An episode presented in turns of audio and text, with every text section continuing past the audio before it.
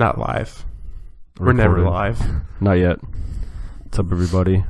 Vanity and checking in for another episode of the Wolf Bear Project. Today, we're going to do a review of Ian's weight loss journey and give you a few updates on how he's doing, some of the things he's been employing, and then we're basically just going to have a small discussion on weight loss in general and health. And then afterwards, we're going to have an announcement about the future of the Wolf Bear Project moving forward and uh, some of the guests that we're going to be trying to get on with us. So, let's start out with Ian's weight loss. Remind everyone what you started at when we started the journey. Um, 370 pounds to start. That's where I was when I first started. I think, I mean, I wasn't exactly 370, but I think I hit 370 at some point in the last year and then was just like hovering around. And then you stopped weighing. At that point, you don't weigh yourself very often, I imagine. Yeah. So, I mean, I very well could have been more, but I think I was uh, probably a little bit less, but right around 370. well, before we talk about what you've lost, let's actually jump back in time to when you were at that point, when you were 370. How did you get to that point? Um, it was just a lack of motivation to really care about myself. I would say you just like let things slip. I mean, it's it's like anything in life. I mean, it's the same with like losing weight. You collectively you don't see the change. Like right now, I still feel like I was 80 pounds ago. Like I feel a little bit better, but as far as like seeing the change in myself, I didn't, and so it's like by small. Uh, that was really confusing. I, I I'll explain it like this. It's kind of like the gospel, where small and simple steps, uh, like bring about great things, or whatever the quote is. Um, it's kind of like that. Like you know, I got back from my mission. I was around 280, and I started to to work out more but then I had access to more food. And so the more I worked out, the more I ate. And it wasn't always the best eating. You know, like last year, uh, when the Jazz were winning 50 plus games a year and Papa John's has their 50% off, you know, Yeah. their Jazz 50. uh, I was probably eating two or three large pizzas with breadsticks and a Diet Coke to the, Diet Coke to justify myself. Right. You know, I, I was doing that at least twice a week. So I mean, uh, a four thousand calorie lunch three times a week if the Jazz won, and they won fifty four games. So I had fifty four large pizzas At least. in the 2016-2017 season. Right. Well, let's back up. You said that the more you started training, the more you started eating. And I think that's a really good thing to talk about real quick because in Gary Taubes' book, Why We Get Fat, that's actually that's a large part of what he's saying. He says that as you ramp up calorie expenditure, you're going to want to consume more calories. Yeah. And that's, I mean, that's obviously simple thermodynamics, right? Um, the purest of the calories in, calorie out, I guess you could say myth, would say that um, if you just eat a little less every day, according to your calorie intake, you'll eventually lose weight. And that's generally true if your insulin is dialed in. But a lot of the time we see that people's insulin just spiked the roof. So with you, I mean, you were training hard, you're going to the gym, you're doing all those things, but training hard made you hungry, and it's extremely easy to blow past your calorie intake limit, if you will, by training hard because once you start eating calories, especially calorie dense foods like pizzas, it's easy to blow past those limits. Yeah, I mean, going back to high school when I played football, I was eating a lot of calories, and I was, I was big in high school, but I wouldn't consider myself like fat. I was really actually pretty fit for someone who was 300 pounds. Uh, I mean, I've been 300 pounds since sophomore or freshman year of high school, and But not anymore. but I didn't. I didn't look. I looked like an offensive lineman, you know, that kind of look. So I didn't look horrible. But then I stopped playing football, and so in high school, like I was eating a lot of food, but then I stopped exercising, and then like the food intake was the same, and so I gained a bunch of weight. I gained the weight faster than when I would have if I was just exercising, and I think the same was true with coming back from a mission. I was training super hard and I was eating a lot of calories, but I could contain it because I was exercising a lot. But then, uh, I mean, you got married uh, our best friend Zach got married, you guys switched from 24 hour fitness to Vasa just because the 24 in Provo closed. So I wasn't exercising with anybody and it was just easier not to go. But I was still consuming about the same amount of calories. So like I got So you were slowly putting on weight when we were going to the gym, and then And then once you after- removed that stimulus, it just started. it to just up. like I just blew up it, Oh. in a matter of like six months. I probably gained like forty pounds, and that was because you know I was eating pizza three times a week plus copious amounts of Grandma Sycamore white bread. But I mean, it's just like small steps led to me being three seventy plus. You know, How was your headspace at that time? um, it was I was fine, but it was like a fake fine. And I actually had this discussion with an old bishop of mine from our church. Uh, he was talking about, you know, he asked me the question: Do fat people, do people who are large, do they, are they in a good headspace?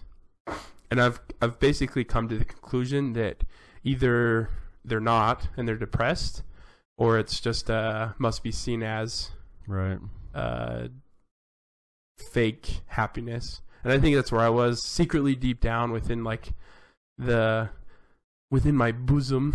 Uh, you know, I was I was disappointed in myself, but like show face, front face to people, I was, you know, the same old me, just happy, get going, Ian, you know.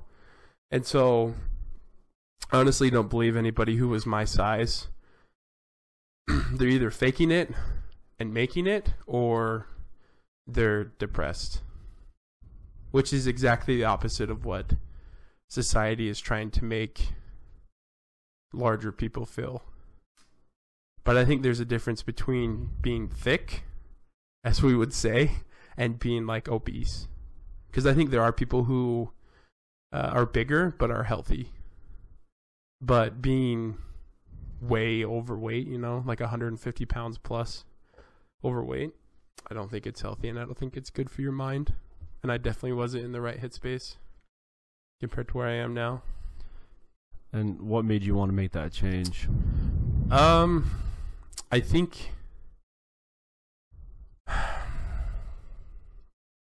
Honestly, I, I don't I don't remember. I think there's. I look back and what what really got me into a place to start losing weight was purpose in my life. And you know, we started this podcast and I was still 370. But then I had set goals surrounding a purpose and I knew that me being 370 pounds was going to limit the amount of happiness I had, and so therefore limiting the amount of knowledge I brought to this podcast. And then plus, it definitely evolved over time.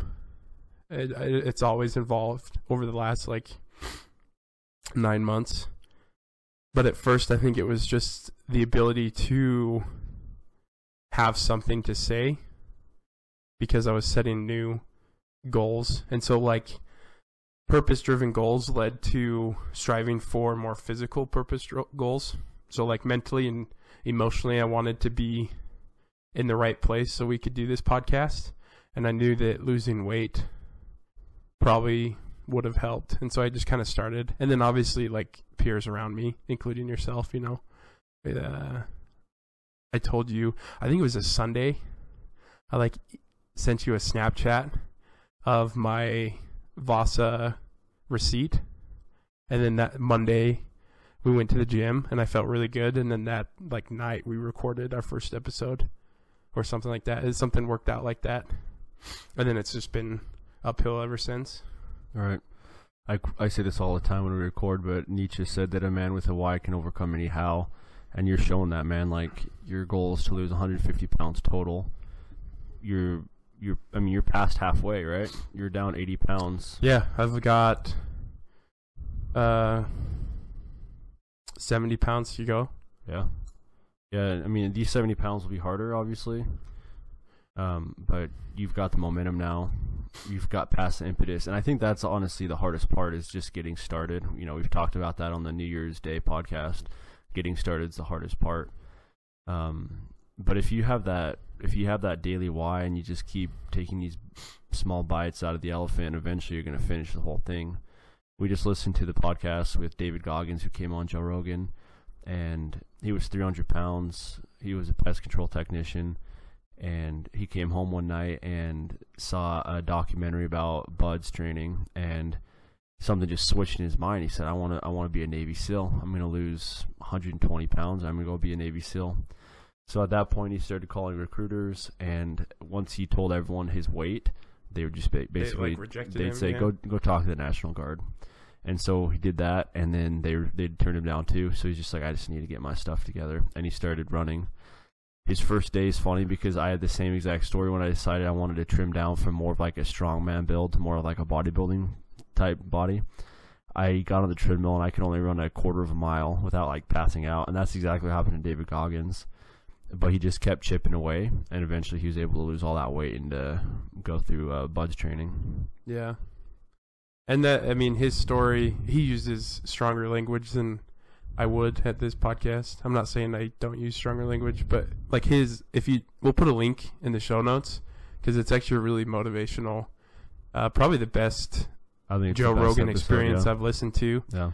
Just like his ability like he went from basically where I'm at now, 300 pounds to running 250 mile races, you know.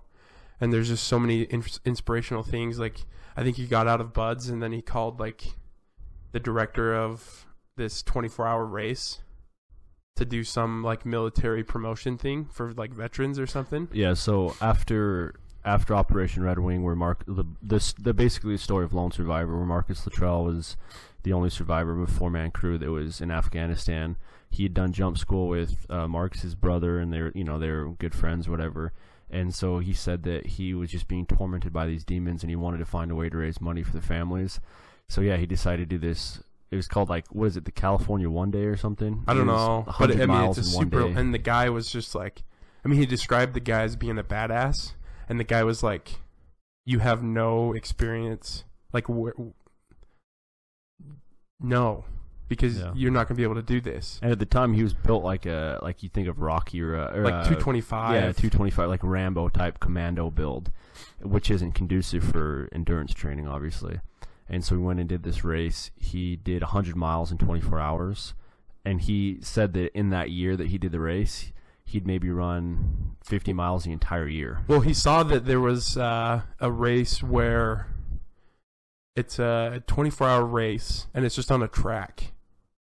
And you just run as long as you can for 24 hours. And this race director told Goggins to go. Hopefully, I'm getting the story correct, right? Like what it is. I mean, you can go listen to it on. But he like he told Goggins to go participate in this, and to try to get 100 miles in 24 hours. And he accomplished his goal. I mean, you can go listen. I'm not going to spoil everything.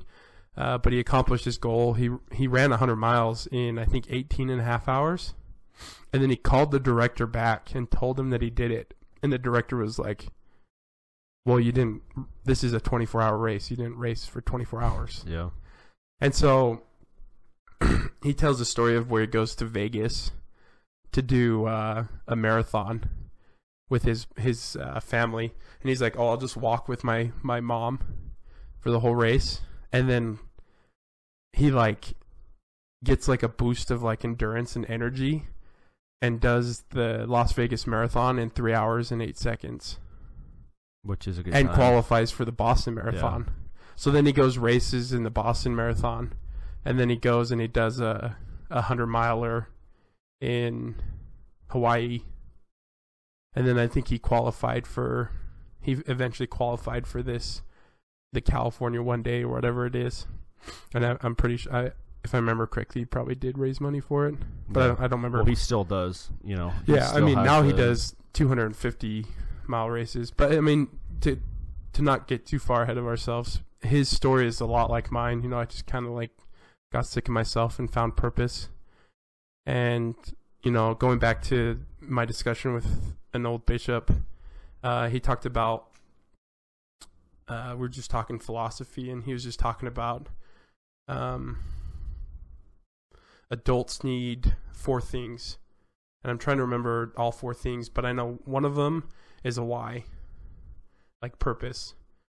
It's purpose, affirmations. They need to, adults need to feel, um, congratulated. I can't think of the word, but they need to feel like they're accomplished, like someone actually cares what they're doing. Uh, one of them was like uh, friends, peers who are doing the same thing. So like me and you working out, you know, it just it drives it tenfold, and my ability to work out goes up when you're there. You know, it's a lot easier to get out the door. And there's a fourth thing, but I can't remember. So if Bishop Epinetter, if you're listening to this episode right now, uh, feel free to send me a quick text message with those, and I'll update it. But it's just important that, um, from where I was to where I am now, it's not about how I did it; it's about why I did it.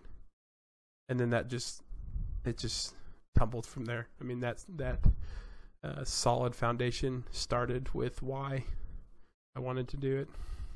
And since then, you've been dedicated. I mean, you've made it to the gym at least five times a week, every week since Yeah. then. You know, On average, yeah, you haven't you haven't been missing meals. You're, you're eating. You're eating. Yeah, I haven't. I mean, that I obviously have chosen to do a low carb diet, and uh, you know, I haven't had any intense carbohydrates.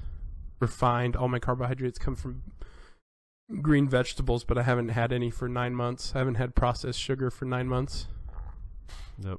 And that's the main thing. Like you got to cut out those those refined carbs, that refined sugar. That's gonna mess you up big time. Uh, oftentimes when we talk about the low carb diet on here, people think that we're like evangelizing it and thinking it's the only way to lose weight. I think it's personally the best way to lose weight fast. Um, by no means am I saying it's the only way that anyone can lose weight. You know, Yeah, you just need to stay away from those ones that are really going to spike your blood glucose. You know, eat fuller carbs. There's actually another. For some reason, I always bring up JRE, but he talks with Rhonda Patrick, and they talk about keto and low carb all the time. And she has to discuss like it's not the best for everyone because of like different ways our body digests like fats. And so for some people, uh, you have to be careful. And so she recommends that you go out and get like a blood draw and constantly like check your blood levels so that you know that you're effectively using keto. And I obviously haven't done that, but my evidence is 80 pounds loss. And so I know it works for me. Right. And so if you are considering starting it, I would like make sure that you like check your blood levels to make sure like check your uh, I can't remember the the Just The all your blood gene. jo- your blood markers in general. Yeah. but I mean just make sure that it's able and I would say 80% of the population can go on low carb. Well, probably closer to 95 since that's how humans evolved, right? I mean, Yeah, I mean, not. I have an interesting take on it, uh, and this is no, this is no way like science. I just look at my an- ancestry, and like Northern Europeans, uh, didn't really have access to fruits and vegetables during the winter, and so our bodies would have adapted differently than those who lived in the equator. right. I feel like, Right. and that's no way like that's the gospel according to Ian. Yeah. Uh, we asked Bikman about that. yeah, it'd be interesting to like actually like talk to uh, Dr. Bikman about it. But we need to get him back on here. Yeah, that- him. that'd be good. Anyway, so you're just eating well, all these things. Um, I mean, main thing going back to the thermodynamics thing, the calories in, calories out is true at the base, but you really need to make sure that your glucose. I mean, just the whole insulin thing. Go look, go listen to uh, episode ten with Dr. Bikman. But if your insulin's way too high, like you're not going to be able to lose weight. yeah, So you know, stay away from those really those foods that'll really spike your blood sugar. Um, you know, drink apple cider vinegar, glucose disposal agents, things like that, and that'll help you. But again, it really does come down to calories in, calories out at the end of the day. If your insulin's dialed in, then just eat a little less than you need and move a little more than you think. yeah, The way that I've seen the easiest way to move more is by doing three 10 minute walks a day. I've been doing this for probably about five months now, and I try after every meal. I try to go on a brisk ten minute walk, And that, I mean, I don't have to do cardio or anything. I'm walking 30 minutes a day. I'm doing these quick meals. Helps me digest and also helps me keep my blood glucose down. But after my surgery, I had a really hard time digesting foods. My GI was messed up. And uh, anytime I'd eat, I have like really severe gas pains. And so I started doing these walks again and it healed everything, helped everything manage its way up. But this is a really good way for you to trick your mind into doing your cardio because if you say I'm going to go to the gym, do 30 minutes on the treadmill and go home, you're not going to want to do that. It's going to be boring and after a few days you're going to stop doing it. But if you do a quick 10 minute walk after two or three meals a day, it's easy. Ah, 10 minutes I can do that. You know, on your lunch break at work or at home before dinner, Yeah. after dinner, just do those quick 10 minute walks and that'll help you burn those little extra calories. But also get your endocrine system working a little better. I think it most importantly is just move no. more than you have been. Because I mean, we have office jobs. We come home and we watch TV. It's just getting the why and then starting to move a little bit more than you did, and then being aware of what you're putting into your body. No. But again, eat a little less, move a little more, and just cling to that why, like Ian's done. I mean, 80 pounds in nine months. That's what, two pounds a month, two pounds a week. Yeah, it's it's averaged out to be about two and a half pounds a week. That's not extreme by any means. No, You know, Uh, I mean, what it honestly, what it like that's what the average is. What it turns into is like for two weeks I don't lose anything, and then one week I'll lose like ten pounds. But the average is, about two pounds a week, and that's what I would say most medical doctors would say to do is about two pounds a week is what two to five pounds a week is what's healthy. yeah. So Yeah, I mean, just uh, find those people that inspire you, listen to their content, and then go out and do your exercises and eat your food better. I'd say that you should program some sort of cheat meal or cheat di- cheat day every week, just because psychologically it can drain you if there's no end in sight. This is something John Meadows talks about when he's training bodybuilders for competitions. If you take out all cheat meals, the mind can mess with you because you have, you know, you start telling yourself, "I have nothing to live for," right? I hate eat, I hate eating all these bland foods. But if you say every Saturday after 1 p.m. I can eat whatever I want until I go to bed, all of a sudden you can make it through the week because you just have to make it till Saturday. Yeah. You know, you just have to make it to that next cheat meal. So I think this is something you don't do personally, which is amazing if you can do it. But for most people, I think that having some sort of relax meal or cheat meal, whatever you want to call it, in the week can help you get through that and stay disciplined to your diet. Well, like I mean, it's going back to one size doesn't fit all. For me, my end goal isn't to get to the end of the week. My end goal is 220 pounds, and I've like forced, like my mind is forced to think that now. Like that's all I can think about. And so I told myself the only way I'm gonna do this quick enough and healthy enough for me is to not have a cheat meal. And um, looking at my past, anytime I have incorporated cheat meals into a diet plan, uh, I don't last as long with it. So Yeah. And it's also, I mean, a food addiction, I think, is the worst addiction you can have because, I mean, Andy Frisella was talking about this on his podcast the other day. It's like a heroin addict every day being told, okay, you have to take a few shots of heroin a day to survive, but you can't have any more. You know? So, so to someone that has a food addiction, they're told you have to eat every day because biologically you'll die. So it's hard to be exposed to your addiction and not overindulge and not Yeah. go past your calorie limits. So it's super tough. And if you get that taste of sugar, it can easily lead you to a relapse. So you just have to be that very strategic with that planning. So I know I know we didn't want to make this long, but for some reason we always uh, get excited when we get in front of the mic and we talk longer than what we expected. But I mean, enough about that. I mean, if you have questions, feel free to comment in the comment section. You can also message me on Facebook uh, or anyway through Instagram if you have any questions. I'm always willing to supply answers to help people. There's a lot of people. Uh, who I have like gotten to do the same thing I'm doing, and I've seen the same success for them. So, I mean, if you want to ask questions, feel free to to comment in the comment section. Um, but enough about me. I just want to hear. I think a lot of people are wondering like what our future plans are. Uh, we've kind of been silent for the last couple weeks, um, just because we're busy. We're trying to figure things out. You know, we're just too. Uh, well, a college student, and then a duh, duh, duh, as we say, you know. Now I'm just a Uh, wannabe philosopher. we're yeah we're just wannabe philosophers who are trying to figure this thing out and so like what i mean my question is what what's our plan for the future because we have some i would say like in, exciting changes. Yeah, we've got some pretty prolific guests. We have uh, not lined up, but we're trying to close on them. so our lead generation's pretty good, and we've got some pretty uh, impressive guests that we're going to be hopefully closing and bringing on the podcast. Um, but in the meantime, we're actually going to be trying a new experiment, and that's actually going to be sort of a book club or book review. Ian and I are passionate about reading. Um, you know, I echo Socrates with the Socratic paradox when I say I know one thing, and that's that I know nothing. I'm only 24 years old. I haven't experienced this world yet fully, but I love reading and I love consuming philosophy and the words of other wise people, wise men and women. And anything we find that inspires us or helps us to become better and to lead to our telos, to our ultimate potential, we want to share with you guys. So we're thinking about doing a book review and a book club. So let us know if, what you think about that. I guess we're going to try this out. But the first book that we're going to be reviewing, I think it's it's. I mean, yeah, it's we can call it a book club, but I think what mainly it is is just using the resources of that others have written and uh, talking about the philosophical side of it. And I mean, that is a book club. We're using books to gather Right. information.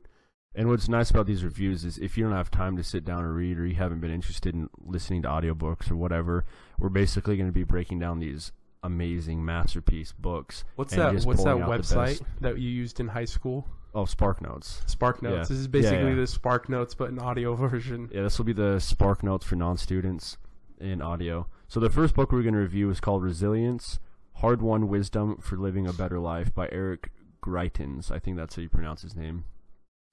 Greitens is the current uh, what did I say? Governor? Is Governor of Yeah, he's governor, Republican governor of Missouri. I'll read you his bio here. He was born and raised in Missouri, a Navy SEAL, Rhodes Scholar, boxing champion, and humanitarian leader. Greitens earned his PhD from Oxford. He is the founder of The Mission Continues, and Fortune named him one of the 50 greatest leaders in the world. So, man, I love this book. It hit home um, because he wrote it after the style of Seneca with Letters to a Stoic, which I which is my favorite philosophical book, of all time. And I probably put this at my third all time philosophical book. And any true philosopher would probably crucify me for saying that because this guy's just a politician now. But I think what I loved about this book and what I loved about Letters to a Stoic and Meditations of Marcus Aurelius, those are my top three favorite philosophical works, is they're not high in the sky. They're very applicable and they're basically self development works. So you can read these books and you can become a better person. And I think that's the core that should be the core tenet of all philosophy is personal improvement and reaching your telos. So, real quick, just to give you a sneak pre- preview of the book, it says in 2012, Eric Greitens unexpectedly heard from a former SEAL comrade, a brother in arms he couldn't he hadn't seen in a decade. Zach Walker had been one of the toughest of the tough, but ever since he returned home from war to his young family in a small logging town, he'd been struggling. Without a sense of purpose, plagued by PTSD, and masking his pain with heavy drinking, he needed help. Zach and Eric started writing and talking nearly every day as Eric set down his thoughts on what it takes to build resilience in our lives. Eric's letters, drawing on both his own wisdom and wisdom from ancient and modern thinkers, are now gathered and edited into his timeless guidebook. Greitens shows how we can build purpose, confront pain, practice compassion, develop a vocation, find a mentor, create happiness, and much more. Resilience is an inspiring meditation for the warrior in, in each of us.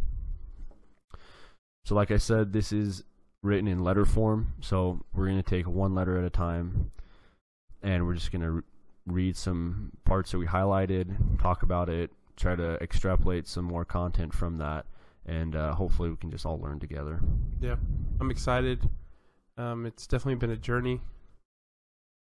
And uh, from one wannabe philosopher to another, and to those listening who just want to be better, uh, hopefully you continue to listen and and grow with us, and we can make this world just a little tad better than it was the day before.